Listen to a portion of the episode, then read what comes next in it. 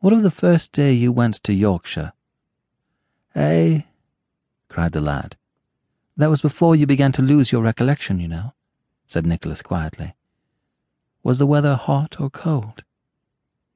"Wet," replied the boy. "Very wet.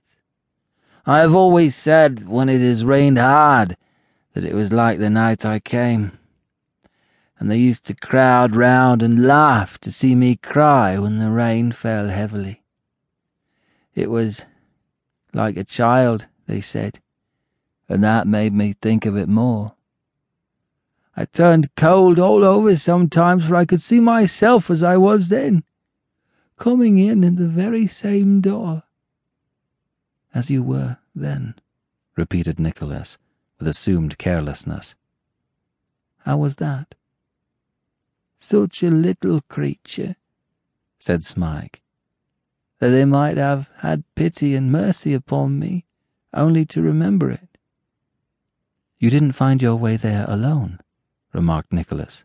"No," rejoined Smike. "Oh, no." "Who was with you?" "A man, a dark, withered man.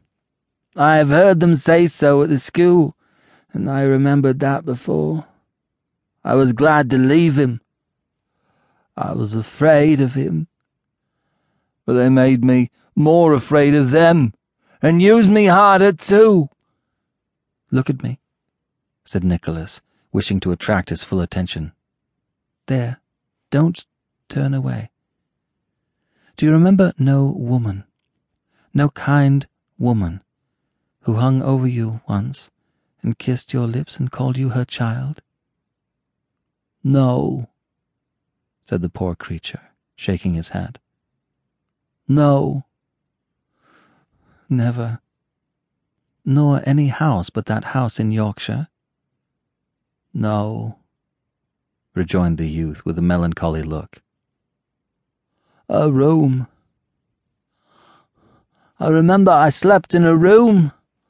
A large, lonesome room at the top of our house, where there was a trap door in the ceiling.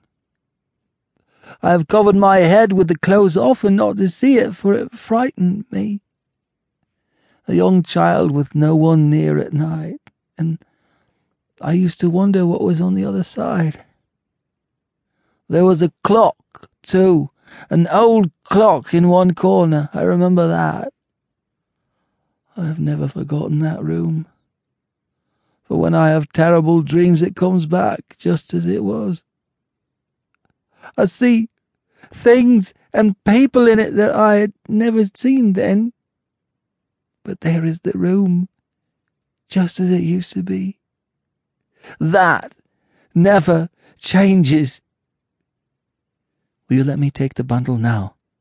asked Nicholas, abruptly changing the theme. "No!" said Smike. "No! Come, let us walk on." He quickened his pace as he said this, apparently under the impression that they had been standing still during the whole of the previous dialogue.